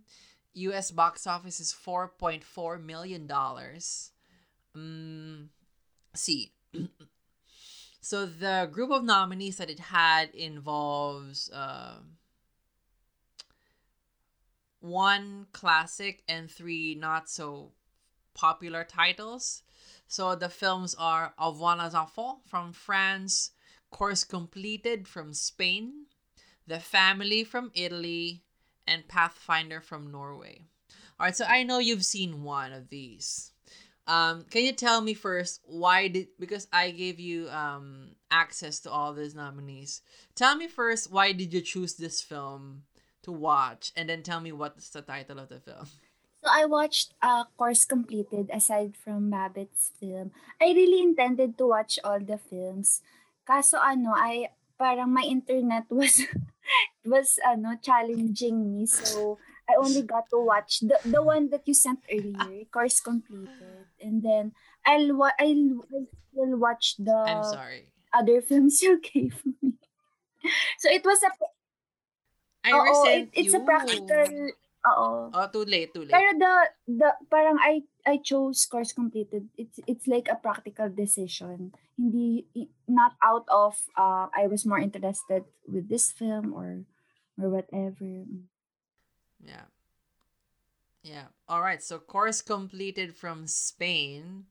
Um it was nominated for no, it won the Goya for best director and was nominated for best production manager. I don't know how you give awards for production managers, but uh it's about a writer who is having a midlife crisis. So then he has conversations with people that he had an affair with, had, had affairs with, and Mm. some other people in his life.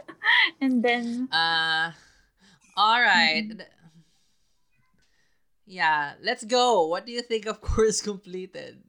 It's one of the harder films to find from this lineup. I just have to say that already. it had it had a uh, strong start when the the male writer was having a monologue and then the camera is um what do you call this him dolly in. I appreciate Oo, ay daliin pala. Dollying in on him. I appreciated those uh parang those parts when the writer would showcase his literary genius and go on a um monologue. But I'm not I'm not sure. Maybe it was because it's a male character.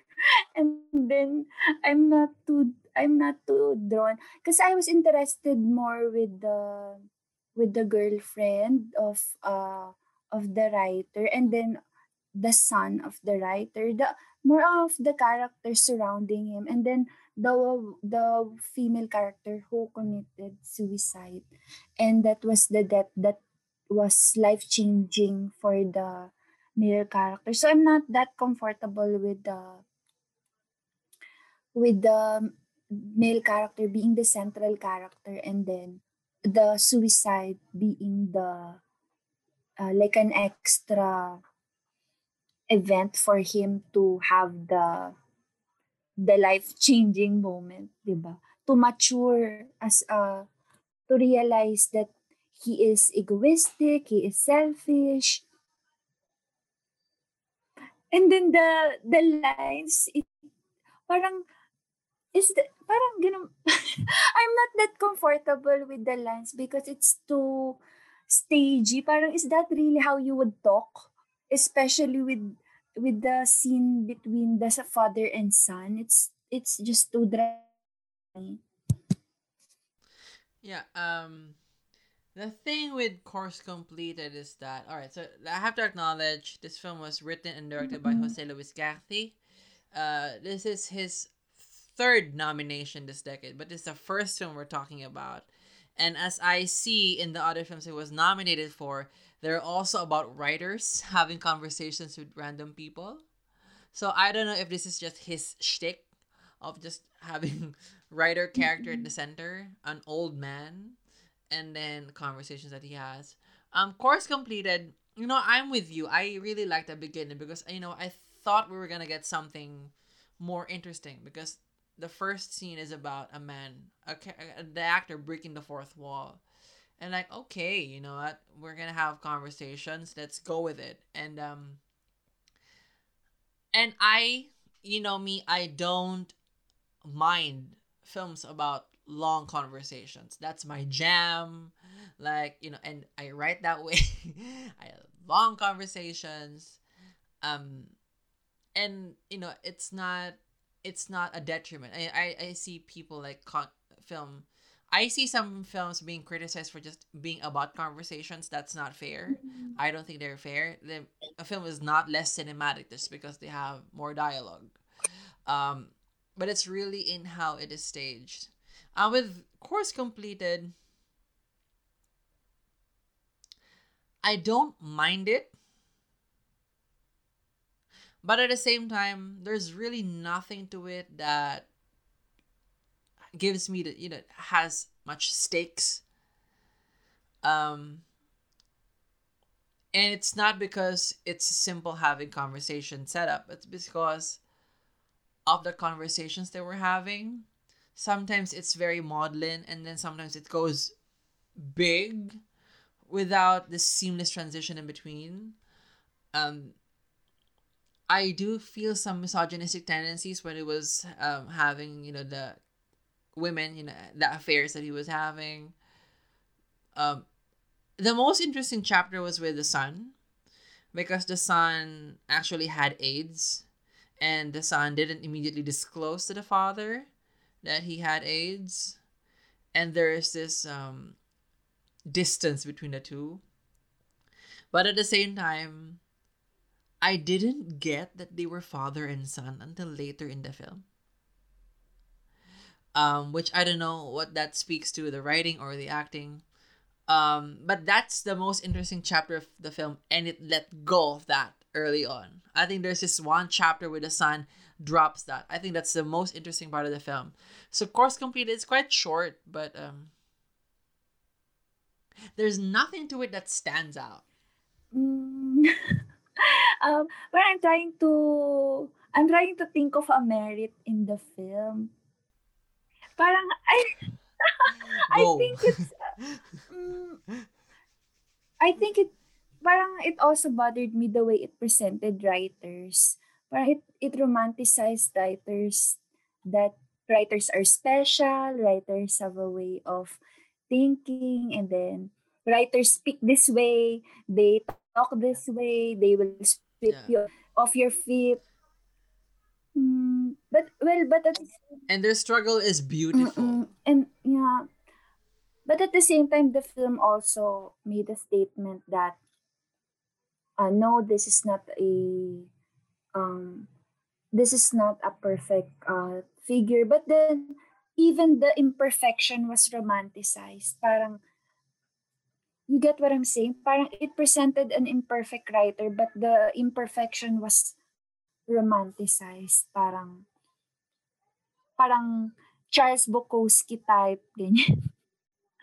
na irresponsible father and then the romantic lover and it's a little bit cliche siguro. Parang, Actually, my problem is that mm, my problem with the film is that it doesn't come to life. mm, ah, the characters are not, You see people having conversations. Oo. Can, could it be that the characters are not that human enough? Parang they're more of types, parang writer type, and then the actress type, and then the irresponsible son type. Parang they're more of, parang, uh, ganun. I would have understood that if this was a more of a parable-like story. Mm-hmm. That's why the the ambiguity of Babette worked because that's the nature of the film. This one is very matter of fact. That's why I don't think the ambiguities work because I think with pieces like this, where it's mostly conversations, like for example, like before the before series, you have to be very detailed with the character work or be deliberately ambiguous mm-hmm. so that it works. I don't think this one either it doesn't really either it's not detailed enough or the details are not that interesting. Um and you also see these scenes where I said I don't think a lot of the sce- the dialogue scenes I think a lot of them went on for too long that um it doesn't feel organic anymore the conversations that they were having it's just like some of the um, histrionics of the father of the writer with his son in the apartment where they would they were like um dramatizing like Tennessee Williams or something it re- it went to a point where the conversations weren't flowing organically enough already Mm-mm. that's where you see the artifice of the whole setup because I don't mind long conversations at all. And and even uh films that stay on the surface, I don't mind them or films that uh throw random uh random conversations or random scenes. I do I don't really mind the randomness or the incoherence. I could take a film an incoherent film or a random film. But with this uh, film, you can feel that it's trying to establish something. That's why maybe the incoherence and then the randomness of some scenes uh, parang didn't feel um, as parang didn't feel as natural as it should it should be in the film. Parang for example, there's a call where when uh, he he tells a story about a man who is who has been in prison for too long and then when he he's he's finally set free he he accidentally uh parang has parang sexual relations with his daughter. So for example that's that scene is meant to be completely random. And if if this was any other film i would appreciate the randomness or parang I, i'm just worried that it would it would seem as if um we're appreciating the formalist perspective more because that's how Babette's film uh work. It, it's a formalist film. That's why I'm I'm trying to say na it's not because uh course completed failed in some formal techniques, uh, but but some other thing. Uh, maybe the way it humanized the characters or or um yun the way it handled randomness and incoherence Yeah, and I think it's supposed to be like a reflection of some sort. It's supposed to be like a piece about reflection. Um, I did not get that uh feeling of it being. I think it. I think it. I think the films. I think the film thinks it's deeper than it actually is. It's oh, that's right. Um, Parang with Babette's Feast, it's trying to it's trying to poke fun of itself. And then here comes course completed. It's too serious for its own good. Parang parang it's earnest. It's Yeah. it's meant to be uh taken as it is. So maybe that's where some of the cringe uh feelings come in. Yeah. So I am looking forward to seeing the other two films from the same writer director because I feel like they have the same setup. And he actually won in 1982. So let's see how that works out. but I also love that his films are short Mm. and uh, they're dialogue And driven. then ano, parang he draws from ano, he draws from French New Wave films. It's very obvious naman the way he would um he would put in uh he would use randomness in the film or the way he would um lengthen the conversations. Parang he's he's drawing from uh French New Wave talaga or Godard or something like that. I mean, I have I don't think I have seen any of the French New Wave films. Oh no. um I just burped on record. but also um I don't know. I think the film should have worked even without that reference. If it is indeed referencing French New Wave. I I don't see why it sticks out as one of the top 5 um goodbye course completed. No. But actually it's not the film that bothered me the most from this lineup. Um the other one that really bothered me is the family from italy. It premiered in cannes. It's um it's about a story of a family that lived in a flat um for decades that's where they had you know the film started with the protagonist as a baby and the film ended with him being the grandfather of the family. But it's just the film the family's story uh in that flat uh and how they have their own life events. The film never leaves that flat. Um so again that's one of the things that i kind of like you know films being stuck in one place. I mean the, the two short films that I, almost all of the short films i made are stuck in one place.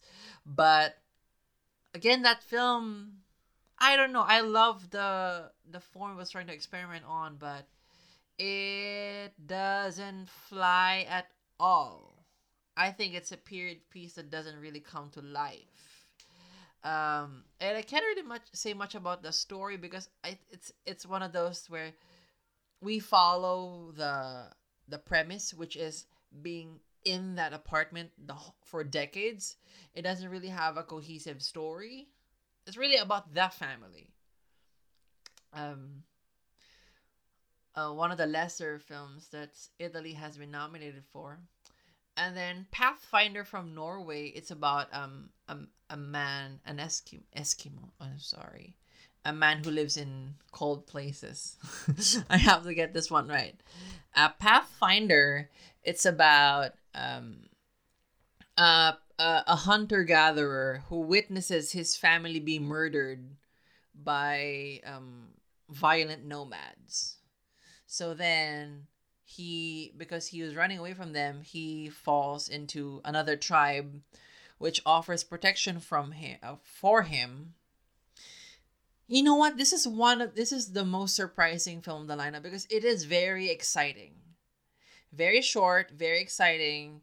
It's a it's almost like a survivalist tale set in cold and snow and in nature biggest problem and it's the the action sequences are also very 80s you know that zooming in suddenly zoom in and that music but it's it works so well my only problem is that the violent nomads are so one-dimensional. You don't even understand why they're being violent at all. Violent. and that throws me off because they're so motivated. Like i would understand that are they killing people for for what? You know for what? I mean even the most awful human beings uh do things i think for a reason you know i don't know i don't know anymore about the nature of human human beings but i just in the film story wise a film level i just don't i can't go there in the depiction of these violent nomads but it's an exhilarating film. And uh, i i think i don't know if it what's its status in norwegian cinema but it is really good. And um, the last one the most famous actually of this lineup is au revoir les enfants from france it won the golden lion in venice it was nominated for golden globe and bafta in 1988 uh, it was nominated it won best director in bafta it won chicago los angeles new york in 1988 and one of the top five of National Board of Review. It was also nominated for Best Original Screenplay at the Oscars. It's about a, a, a boy who is in a boarding school who sees another boy come in. And actually, that boy is Jewish. And they were hiding that boy from the Nazis that are occupying France. That whole school is hiding this Jewish boy.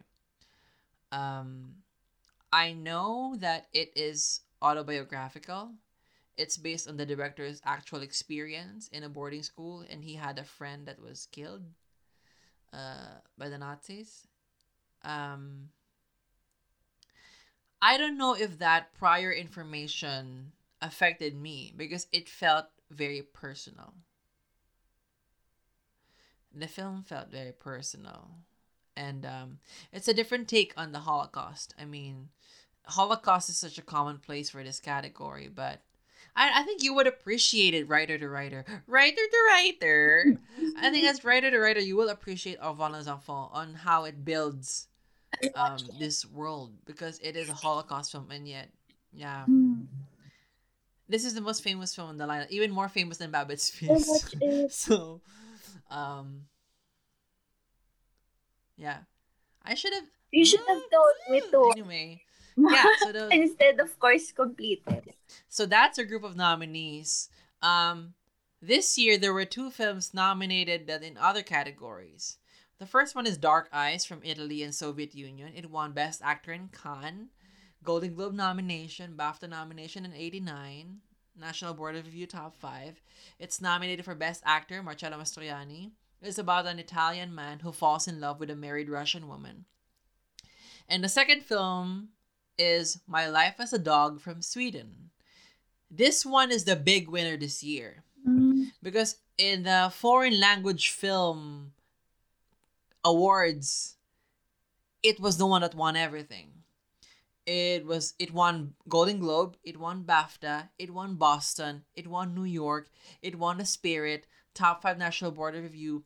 even got a nomination for Directors Guild of America. Mm. And it was nominated for Best Director and Best Adapted Screenplay.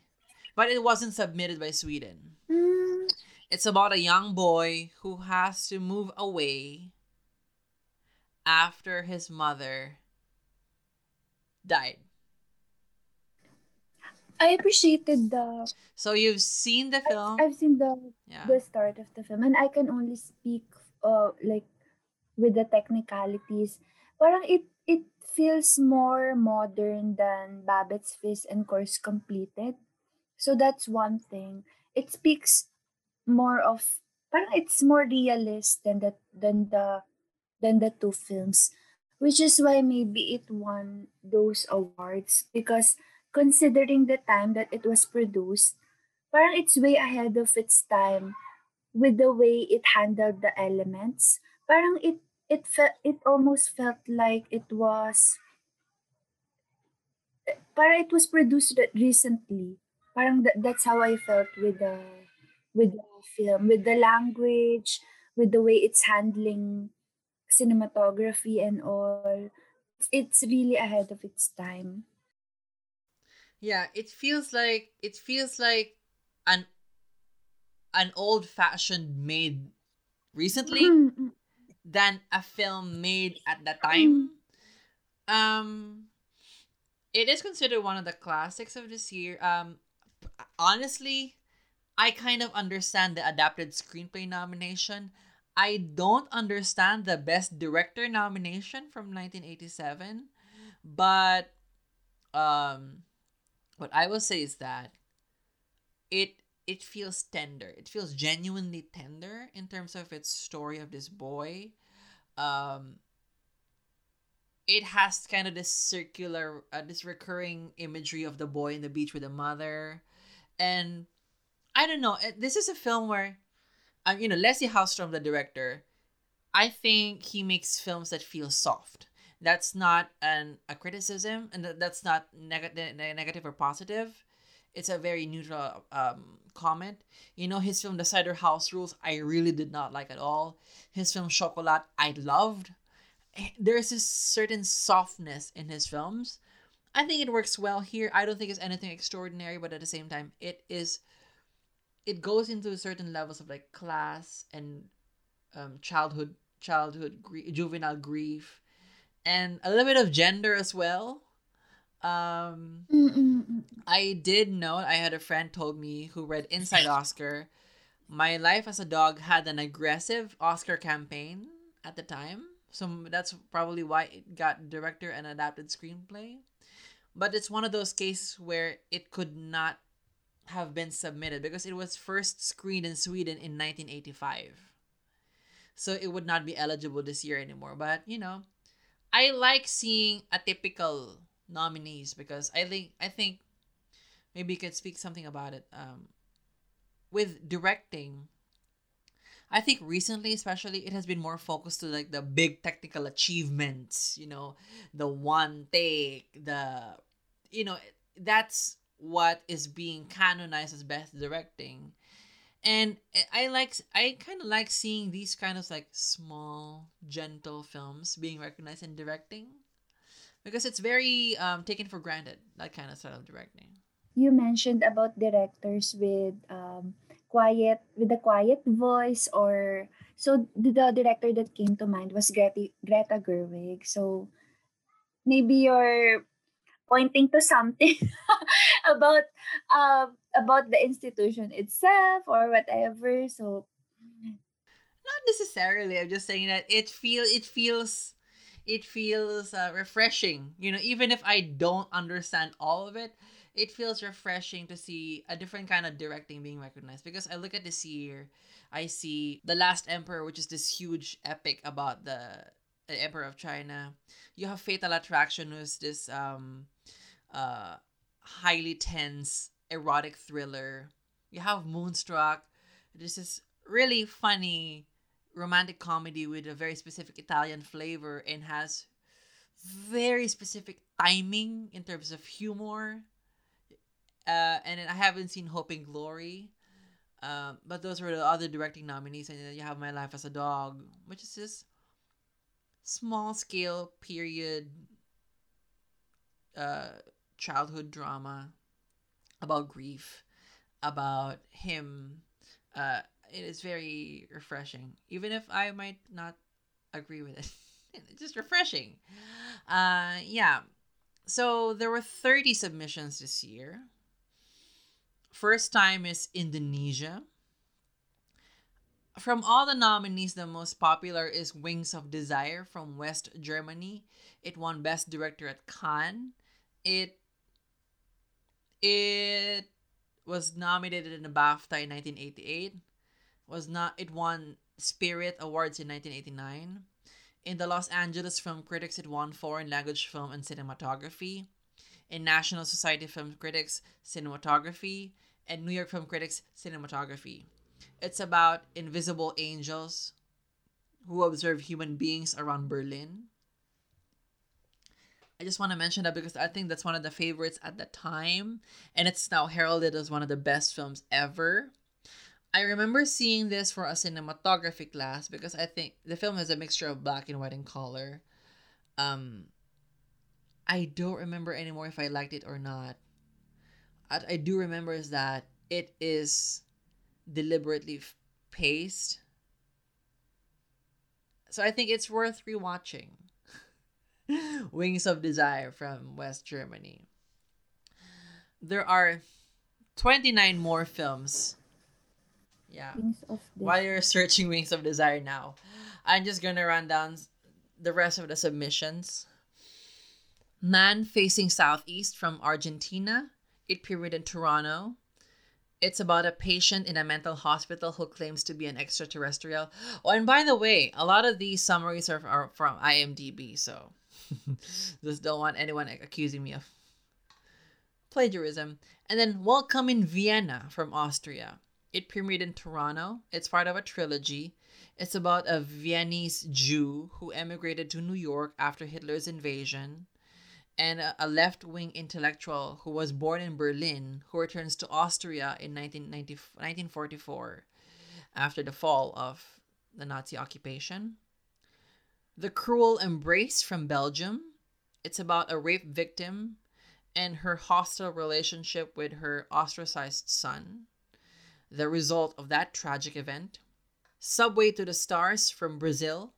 It premiered at Cannes. It's about a young saxophone player from Rio's poor suburbs. Um, and then his girlfriend who disappears. Night Zoo from Canada. It premiered in Cannes. Most wins in the Genie Awards. It won 13 out of 14 awards. It's about a prisoner who goes out to find his dying father and girlfriend, who is now a prostitute. Hibiscus Town from China. It premiered in Karlovy Vary. It won a Crystal Globe Grand Prix. It's about love, humiliation, and politics in a distant village of China during the Cultural Revolution. A Successful Man from Cuba. It premiered in Cannes The Regard section. is about a young man who survives decades long political change while his leftist brother is persecuted. Forbidden Dreams from Czechoslovakia. It premiered in Cannes. It's about a travel agent who loses his job because he's Jewish. And then he kills a deer so that he could give to his he could give something to his sons that will be sent to the concentration camp. The Snow Queen from Finland. It is an adaptation of Christian Andersen's Hans Christian Andersen's longest story about a queen who captured two children. Theophilus from Greece. It premiered in Berlin. It's about the life and death of Theophilus, the major folk folk folk painter of modern Greek art. Diary for My Lovers from Hungary. It won Silver Bear in Berlin. It is about an 18 year old woman who is determined to become a film director. White Whales from Iceland. It's about two experienced whale hunters who decided to settle down in Reykjavik. Nayakan from India. It is in Tamil. It is about a transformation of an ordinary slum dweller to an underground don. Nagabonar from Indonesia. It's an epic war comedy. It's about a pickpocket who declares himself a general in 1945 until he becomes a true soldier. I Don't Give a Damn from Israel. It's about a war veteran who becomes wheelchair ridden after being shot in the stomach.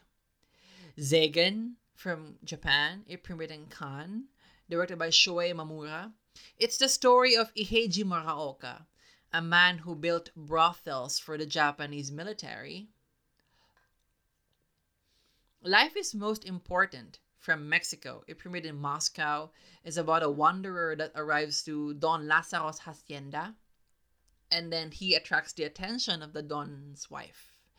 Count Your Blessings from Netherlands. It's a comedy. It's about different families living on three floors of an Amsterdam building where it shows urban suffering at the time. Hero of the Year from Poland. It premiered in Moscow. It's about a smooth talking hustler who was fired from his job in 1981, who is making a comeback with a show called Hero of the Year. Repentance from Soviet Union. It premiered in Cannes. Grand Prix, Golden Globe nomination. It was produced in 1984 but was banned. It was only released in 1986 or 87. It's about um, a mayor of a town that died. and then after his funeral, his body is repeatedly unearthed and buried again. It was banned for um, connections to Stalinism. Hip Hip Hurrah from Sweden. It premiered in Venice. It's about the life of Scandinavian artists in Skagen on the Danish coast during the 1890s. If the Sun Never Returns from Switzerland, it's about a divided village in 1937 when a man made a prediction that war will break and sun will never shine again. Osmanthus Alley from Taiwan. It's about a Ti Hung whose parents died when she was 12 and then she became famous for her embroidery and um, eventually marries into a rich family, and Reflections from Yugoslavia, a psychological horror. It's about a piano teacher deeply traumatized by the events of his childhood, as well as political oppression in his youth. Decades later, all those traumas lead to carnage. So, those are the 30 submissions, including the nominees. And some of the films that were not submitted but were around that time are under the Sun of Satan from France. It won Palme d'Or at Cannes. It's about a rural priest who gets involved with a woman accused of murder. Yeelen from Mali. It won jury prize at Cannes. It's about a young woman, young man with magical powers, journeys to his uncle to request help in fighting his sorcerer father. Shinran, Path to Purity from Japan. It tied with Yeelen for jury prize. It's about the start of Buddhism in Japan during the 12th century. A Girl from Hunan from China. It premiered at Un Certain Regard section. It's one of the first mainland Chinese films to screen in the United States. It's about a 12 year old girl who comes to a mountain village for an arranged marriage with a two year old boy. Robinsonada, or My English Grandfather from Soviet Union. It won Camera d'Or in Cannes. It's about in the 1920s, an engineer in the USSR declares three yards surrounding each telegraph pole as British territory to create safe havens for his local lover. Now, um, Intervista from Italy. It premiered in Cannes and in Moscow. It's about Federico Fellini accepting the request of a television crew to be interviewed. The theme from Soviet Union. It won Golden Bear in Berlin heavily censored in 1979 and then released in full in 1986.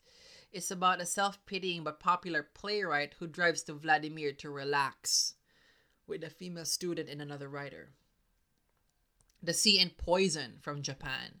It won Jury Grand Prize in Berlin. It's about American soldiers exper- performing medical experiments on ah sorry American soldier no Japanese facilities during World War II performing medical experiments on American soldiers. Vera from Brazil, it won Best Actress in Berlin. It's about a young trans man who grows up in an institution for minors who falls in love with a woman. The Moro Affair from Italy, it won Best Actor in Berlin. It's about the 1978 kidnapping of former Italian Prime Minister Aldo Moro. Year of Enlightenment from Spain. It won Silver Bear in Berlin, directed by Fernando Trueba. It's about a 16 year old man's love and sex, post Spanish Civil War. Mauvais Sang from France. It won the Alfred Bauer Prize in Berlin. Directed by Leos Carax. It's about a not so distant future in Paris where there is an STD from having sex without emotional connection. And then in Venice, The Surrogate Woman from South Korea, one Best Actress. It's about a barren noblewoman who encourages her husband to take a young peasant as a surrogate to secure the male line during the Joseon dynasty. A lot of films are just listed, but hopefully, um, after this episode, you know, these films don't just become titles anymore. You hear their summaries, and probably you would be interested in checking them out. So that's it. So, Jhayle, Jhayle, Jhayle. Let's now go to the final question. I've asked this before, and I will ask you this again. Having talked about Babette's Feast, uh, do you think it was a deserving winner that year? Um, I mean, I I would consider it a timeless film in a in a way. So, um, it it's deserving as a winner because you can go back to the film even after so many years have passed and then still appreciate the sentiment that's being offered by the film. But that being said, you have a film like uh, Life is a Dog, which feels very contemporary, and then you don't have the the problems with the uh, gender undertones, and then you also have uh, the film you were talking about with um, the film from France, which I'm also interested in watching.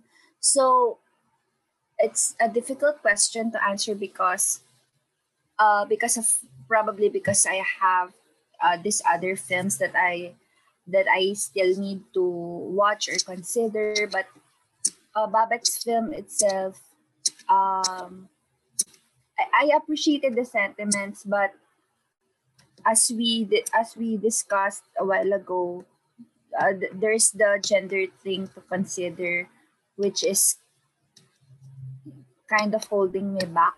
Mm. It's not uh, a negligible uh, issue to be discussed. It- It's certainly something to be unpacked, not just in the context of the film, but um, in the context of believers in general. But anyway, um, Babette's Fist, Babette's Feast. It's a film that this is the third time in a row what I've said that I don't mind the winner because it's not my favorite from the lineup, but at the same time, it offers some valuable things. And you know what? The more we talked about it, the more I liked the film. So I, I credit to our discussion for mm-hmm. that. Um, it's a film that you can take on surface level. You know what? I enjoyed it. It was light. It was fun. Great food. Great, you know, and all that. But at the same time, once you unpack it, there's so much more. So you can take it as a simple film. You can take it as a complex film. It works either way. Um, and I'm glad, you know, that something as sweet natured as this got the top prize because that doesn't always happen. Um, but in terms of my ranking, my number five is The Family. My number four is Course Completed. My number three, it's Babette's is Babette's Feast. My number two is Pathfinder. And my number one is Au revoir les enfants. Which is actually interesting because just after I asked you, do you think it was a deserving winner? I had Pathfinder in number one Au revoir les in number two. I just switched it while we were talking about it, but um, Au revoir has a reputation of its own already, so it's easy to catch that. But Pathfinder, it's a glorious 80s action set in the period um getting past the one-dimensional villains but anyway uh this is a pretty good lineup with two uh, two um really middle of the road films but anyway uh, with that, Jhayle, thank you so much for joining me again. We already discussed about you coming back. We're finding an episode for that. I really appreciate our discussions. It's always thoughtful. You always see something that I didn't see. Um, you know, we, we, we talk as, you know, we talk as writers, we talk as editors, you talk as a cinematographer, we talk as filmmakers and film lovers, but there's so much to unpack every time we discuss a film. Like even the simplest of film of films becomes this complex discussion. So yeah, I, I really love every time you come by. And um, can you tell our listeners again where can they find you on the internet? Thanks for inviting me again, and you can invite me anytime. You know that. Uh, you can find me at meermodepon. I'm I'm always uh, I'm not actually active in Twitter, but if you want to find me, you can find me there. And yeah, if you want to talk about films and stuff, I'm up for it. Always up for it. My Twitter handle is Mir meermodepon at meermodepon. You can find me on Twitter at Carlos Ojano. This podcast at Punch Barrier. This podcast is everywhere. Again, um, the first episode of the 2019 retrospective is already up on the Patreon page. Uh, second episode coming soon. We've already talked about Pedro Almodovar's Pain and Glory. Uh, we'll wait which the second film to be discussed. Uh, again, I'm wishing you all well. This is a goodbye for now, and together, let us break this one inch barrier.